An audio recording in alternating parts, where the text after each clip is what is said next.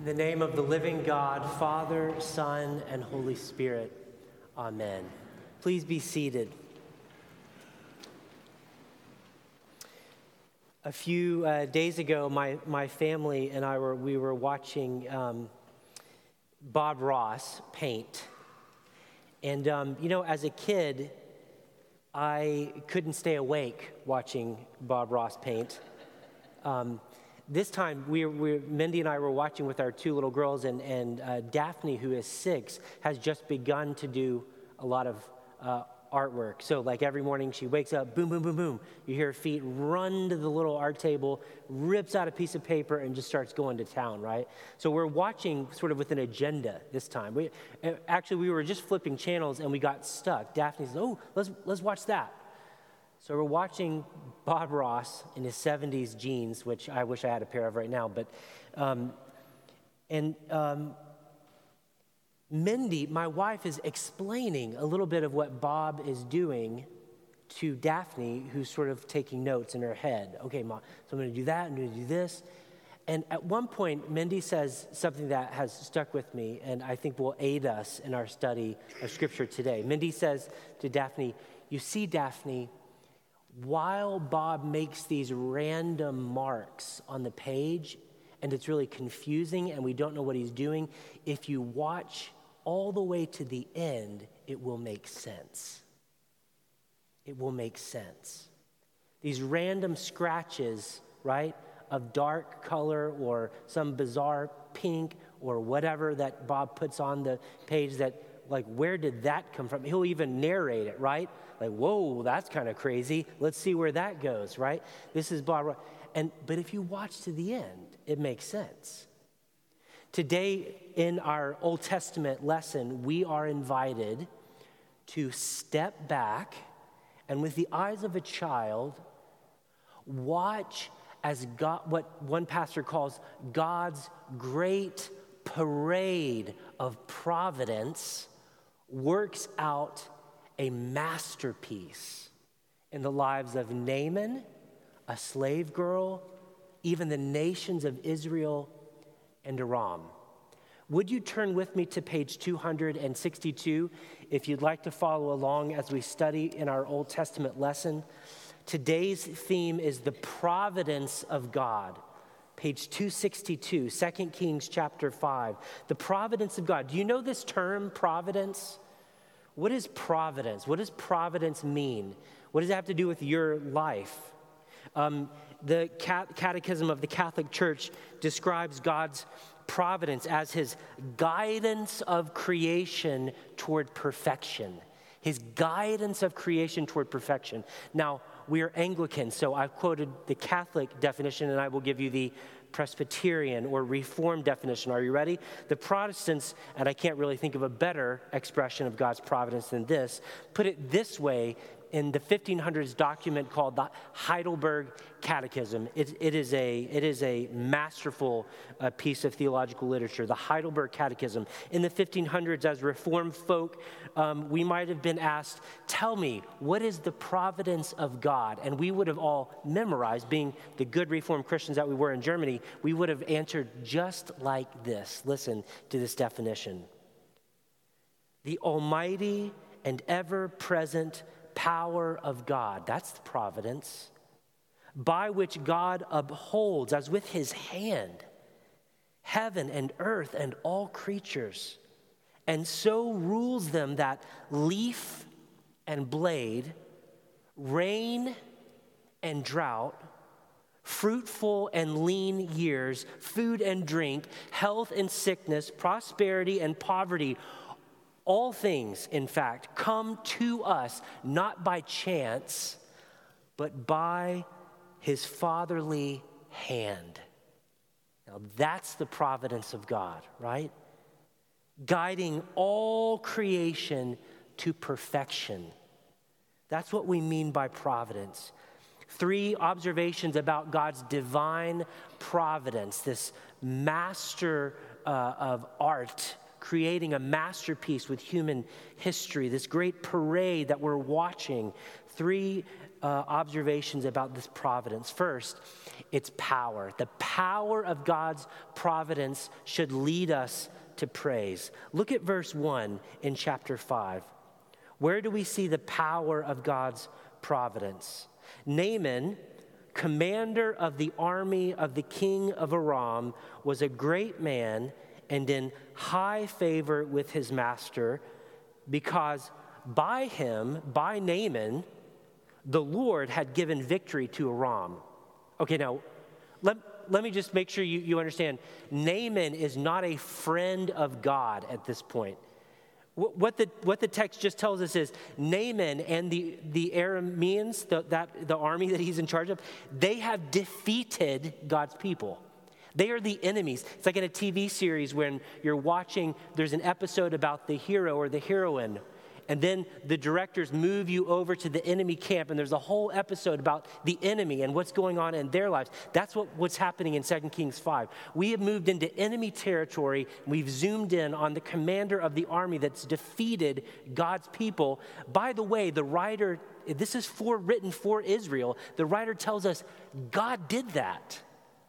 You don't know about the power of the providence of God? It's no respecter of persons. There is no, uh, there's no army, there's no group of people who they may be unaware of God, but God's not unaware of them. God is not just in charge of Christians, FYI, right? God's in charge of everybody, everybody. And even when it looks like for Christians that we have, quote, lost or something, God's in charge of that too. Naaman just beat up God's people and God allowed that to happen. It was by God's hand. That's all in verse 1. The power of providence. Keep going. 1b. The man, Naaman, though a mighty warrior, suffered from a skin disease. Some translation would say leprosy. We don't really know what the skin disease was, but here's the point he's a mighty warrior who's had apparently military success, and yet, and yet, God's in charge of his fate, of his body. Do you know what it's like to have lots of success and then to have something sideswipe you, right? As if uh, all of a sudden you realize, oh, wait a minute, I guess I'm not in control. Control, one of my psychology supervisors used to say, is an illusion. It's an illusion. We're not in control. And I bet somewhere in Naaman, the back of Naaman's mind, every time he looked at his skin, he remembered that. I feel so mighty when I'm on the battlefield. And somewhere, somehow, I can just tell I, am not in charge. God had given this man a skin disease. Verse 2 Now the Arameans, on one of their raids, had taken a young girl captive from the land of Israel, and she served Naaman's wife. Okay, now the plot just thickens. This is, by the way, one of the most fun stories in all of the Old Testament. The, the, irony, the twists, the turns. It's a beautiful piece of literature and it's God's word. Verse 2, we find out that God, in his powerful providence, has allowed a young girl from Israel, one of his, his, his own children, God's children, to be led into captivity. God's in charge of that. Not only is God in charge of the tragedy that befell this young girl who becomes a slave, God's in charge of who enslaves her. So, where does she end up being a slave? In the commander's family, with access to the commander of Israel's enemy. Fascinating. It's quite reasonable, by the way, to suspect that years after this event took place, when the people of Israel were themselves in captivity to Babylon, they were sitting around without culture now and without uh, an identity, without a place to live. They were all in exile, and they would be telling stories about God's faithfulness. And someone would have said, Hey, remember that story? Not about Naaman, but about the little slave girl who was one of us who got who got taken captive and got put, God put her into Naaman's family. And then and the story continues. It's important, verse 2, that we know God's in charge even of this little girl's fate. She's enslaved by Naaman, people of Aram, and she has access to Naaman. Verse 3 So the little girl said to her mistress, Naaman's uh, wife, apparently, if only my Lord were with the prophet who is in Samaria, he would cure him of his skin disease. Now, in God's providence, of all the people that could have been led into Naaman's family, God puts a little girl who happens to know about Elisha. The reason this is pertinent information is because in a few verses, we're going to find out that the king of Israel, for some reason, doesn't bring to mind Elisha. So it's like the king of Israel doesn't know doesn't know to mention the prophet as a possible healing for Naaman's disease, but this little slave girl does. That's God's powerful providence. Verse 4 So Naaman went in and told his Lord, king of Aram, just what the girl from the land of Israel had said. And the king of Aram said, Go then, and I'll send along a letter to the king of Israel. God's power, his intervening in the world doesn't just touch individuals, it works at the level of nations. Do you think that God is surprised by what's happening in Russia and Ukraine? God works at the level of nations. Do you know the power of God's providence in your story? How, when you look back and remember, the events, the circumstances, even the internal changes in your life, how have you seen the power of God's providence? If you're not a follower of Jesus, this story should be of interest to you today because, like Naaman, maybe God has his eyes set on you. Notice, Naaman did not know, or for all we know, care about Israel's God. Who is Israel's God? What? Oh, let me, please, you know, I want to worship. No, no, no. Naaman wants his skin disease gone, right? Naaman is not aware of Israel's God. Israel's God is aware of Naaman. If you're not a follower of Jesus, what a great reminder today. Like, God sees you, He knows you. You don't know all the answers? That's okay. We're glad you're here. Receive what God has for you. Um, application number two all of this talk about God's power and his providence might make us feel a little bit uncomfortable because in our world, people are running rampant with power and it doesn't feel good. Lots of uh, those who are weak are being preyed upon in all kinds of ways. But what does God do with his power? Here's the quick answer. If we rush to the New Testament, we finish the big story of God's um, um, scriptures we find out that God takes his power, and in the person of Jesus Christ, he gives up his power and he comes among us to serve us, laying down his life all the way to the point of laying down his life, giving it up in death on a cross. That's what Paul tells us in Philippians 2.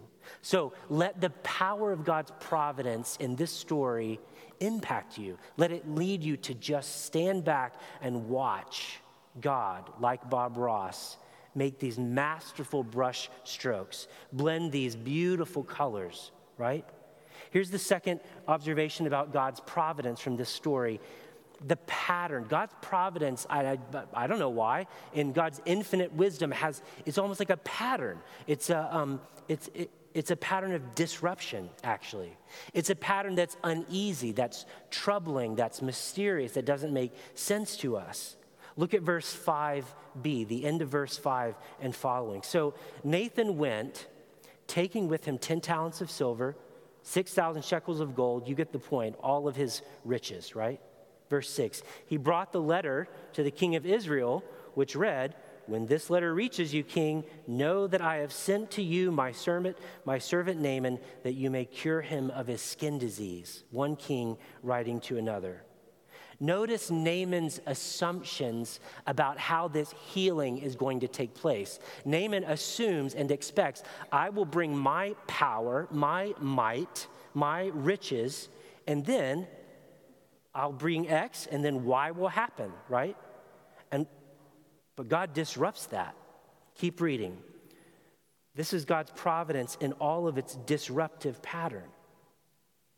When the king of Israel read the letter, he tore his clothes and said, Am I God to give death or life that this man sends word to me to cure a man of his skin disease? Just look and see how he's trying to pick a quarrel with me. Now, I don't know if the author intended this to be humorous or not. And as I read the story, it seems humorous to me. If you're Naaman and you want your skin disease healed and you go to the king of Israel, it's like, uh, and the king makes it all about him and his, and like, like, what are you trying to do to me? That's what he's saying, right? Like, I can imagine if I'm Naaman, I'm like, King of Israel, don't make this all about you. Why does this have to be all about you, right? What about my skin disease? But you get the point. There's, there's a disruption in the communication. Imagine uh, all the higher ups all around the globe today who will be on secret phones to one another, making plans and scheming and creating riches for the nations and all the rest of it. And imagine God, whenever He wants, for whatever reason He wants, and all of His goodness, loving kindness, and power, disrupting those conversations at will. That's what's happening in verse 7.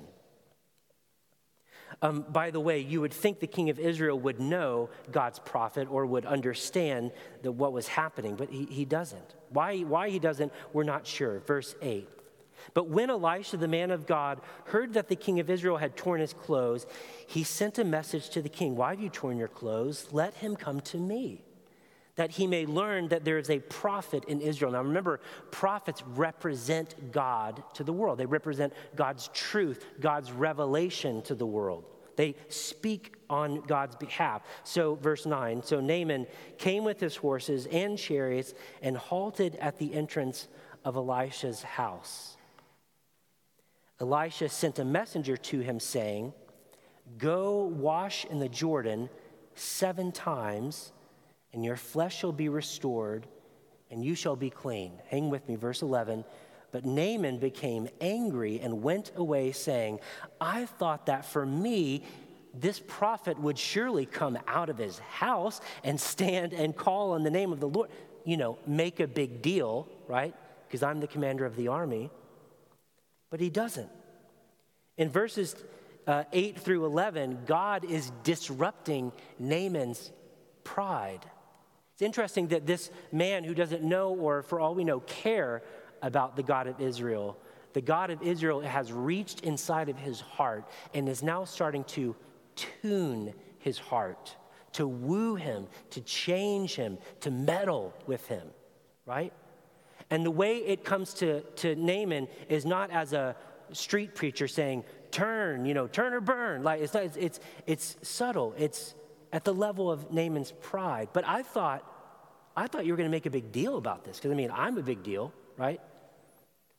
So God disrupts Naaman's pride. Look at verse 12, because the pride goes deeper than just the individual level.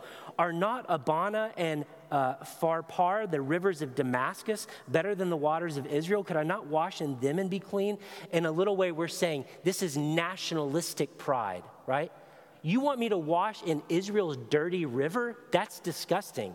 Are not the two other rivers at, in, near my home, are they not better, right? We are, a, the, the Arameans are way better than Israel. You've got God disrupting his personal pride, his nationalistic pride. Do you know this disruption in your own life? Where did you think that Elisha the prophet was going to pop out and make a big deal about you and for you, right? Or where did you merely just, it wasn't about power, you just had hopes and dreams. And it seems as though God dashed them. You wanted to go to college in Texas, and somehow you end up in New York City. You wanted to marry this person, and somehow you end up marrying that person. You live with an ongoing medical condition that you never could have anticipated, perhaps like Naaman. You live with mental illness and you have no idea why God would throw you that curveball. What disruption from God's providence do you know? William Cowper, uh, I've mentioned him before, author of um, many hymns that we sing. One of my favorite hymns that he wrote is called God Moves in Mysterious in a Mysterious Way. He was an 18th century Englishman. He, um, he, um, he suffered a great deal. God, in God's providence, threw William Cowper a lot of curveballs. He lost his mom at age six. He was shipped by his dad to a boarding school where he suffered physical and something other kinds of abuse. Later in life, um, Cowper was forbidden to marry the woman that he wanted to marry, and he ends up suffering for a long time with depression, and he spent a great many days in different asylums. And in that backdrop, in that kind of disruption, Cowper writes these words about God's providence God moves in mysterious way his wonders to perform. He plants his footsteps in the sea and rides upon the storm. That's how powerful he is. Deep in unfathomable minds with never failing skill, God treasures up his bright designs and works his sovereign will. Are you picturing Bob Ross at the, at the easel, right? Judge not the Lord by feeble sense, but trust him for his grace. Daphne, wait till the end. Wait till the end. Maybe it will make sense in the end. Behind a frowning providence, God hides a smiling face. That's his countenance toward you and me of love. His purposes will ripen fast, unfolding every hour. The bud may have a bitter taste, but sweet will be the flower. See today not just the power of God's providence, but the pattern. It's disruptive. So that when your life is disrupted, you can accept it and receive it, not as a surprise or something foreign or alien to your experience, but to know that this has been the experience of God's people all the way back to the beginning. Don't spend too much time. I know it's a little bit human to spend some time. Don't spend too much time asking why deep in his unfathomable minds with never failing skill. God knows what he's doing, even if we don't. Where has he disrupted your life? May it lead you to patience. The power of providence leads us to praise. And the pattern of providence leads us, Lord willing, to patience, prayerful patience. We, where is this in the life of Jesus, by the way? Well, I hope you're thinking of the Garden of Gethsemane when Jesus says, literally, not my will, but yours, Father. Not my uh, uh, um, um, not my feeble attempt at providence, but God, yours be done. Disrupt my life. I don't want it. I'd like to choose something different. Disrupt it, God. Here's the third and final observation about providence from this story verses 13 and 14, the last two verses. It's the people of providence. God's people of providence should lead us to live lives of purpose. Verse 13. So Naaman's just been quite angry. He's been disrupted, right? His way of doing things. He's not expected this to happen. Uh, this, the, the prophet didn't even come out of his house for Pete's sake. And now we have the servants once again speaking. But Naaman's servants, uh, uh, Naaman's servants approached and said to him, Father, if the prophet had commanded you to do something difficult, would you not have done it? Now, this is common sense. How much more when all he said to you was, Wash and be clean? So Naaman went down and immersed himself seven times in the Jordan. According to the word of the man of God, his flesh was restored like the flesh of a young boy, and he was clean. It's the end of the passage as it's given to us in the lectionary, let me read to you the one following verse, 15, because this is truly the end of the story, at least as we're reading it. Then Naaman returned to Elisha, he and all his company. He came and stood before him and said, now, this is a pagan speaking. Now I know that there is no God in all the earth except in Israel. Please accept a present from your servant. That's amazing. Someone who had no knowledge of God, doesn't care if God exists or not, winds up encountering God and makes a statement. He recognizes the truth that this is God's world and he's unrivaled in his power. Who are the people that God used in this story to make this happen. Perhaps this is the main point. We mentioned maybe years down the road, Israel sitting in their own captivity telling the story, and I wonder if they would remember it not as the story of Naaman's healing, but as the story of the little Israelite slave girl who was used by God to bring blessing to a nation that didn't even care about God. Christian, this is why we're here.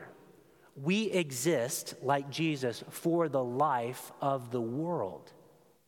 When we talk about being God's chosen people, his special people, what we're saying is uh, it's, not a, it's not a thing of pride by any means.